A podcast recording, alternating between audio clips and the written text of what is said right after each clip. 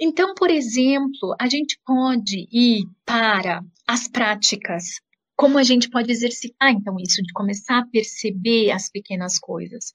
Por exemplo, as práticas de meditação e de uh, mindfulness associados com gratidão são excelentes exercícios. Então, desde, por exemplo, uma prática de comer grato, uma prática de caminhar grato, uma prática de até mesmo, como eu citei a cama, né, deitar na sua cama à noite e fazer uma prática de gratidão, de meditação, de gratidão por ter aquele espaço, por ter aquele momento, por ter aquela oportunidade de me deitar, de descansar, de ter um lugar para colocar o meu corpo e assim sucessivamente. Outro exercício bem importante que está dentro dessa mesma lógica dos, dos exercícios voltados para técnicas de gratidão são os exercícios de meditação ou de mindfulness relacionado à gratidão pelo próprio corpo. Quantas vezes a gente já sentou para prestar atenção no nosso corpo e conseguir perceber que todos nós temos coisas das quais a gente talvez não se alegre no nosso corpo, ou que talvez não funcionem tão bem, né, no nosso corpo. Mas e, e todas as outras que funcionam bem? Elas não seriam motivos para a gente ser grato? É para pensar, né?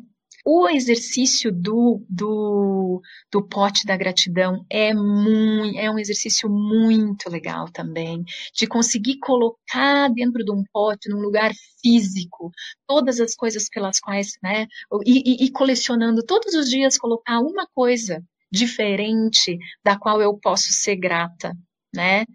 Então, esse, isso tudo são formas de sensibilizar me voltar a perceber os motivos pelos quais eu posso ser grata. A própria questão do diário da gratidão, que é bem famoso, né? Fazer um diário mesmo e todo dia escrever nesse diário pelo menos duas, três, né? O ideal é três, mas a gente pode começar com uma. Por que ser perfeccionista, né? A gente pode começar com uma coisa da qual eu sou grata hoje. E e, pensar sobre ela e fazer uma imagem mental dela e ver o quanto isso na verdade é algo que realmente nem todas as pessoas podem usufruir dessa benfeitoria, desse bem, né? E é muito interessante exercitar isso e compartilhar.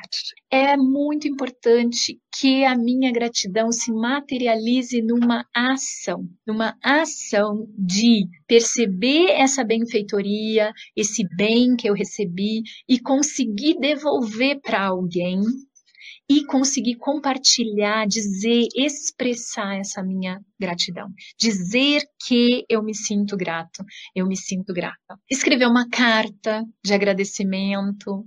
Por exemplo, uma coisa que eu acho muito bacana é eleger uma pessoa que você acha que sistematicamente é um benfeitor seu e faz uma, uma, uma carta com as várias coisas que essa pessoa já fez e que e das quais tu é grata por ela ter feito uh, essas coisas por ti, para que essa pessoa saiba reconhecer, reconhecer a, o bem que a pessoa fez.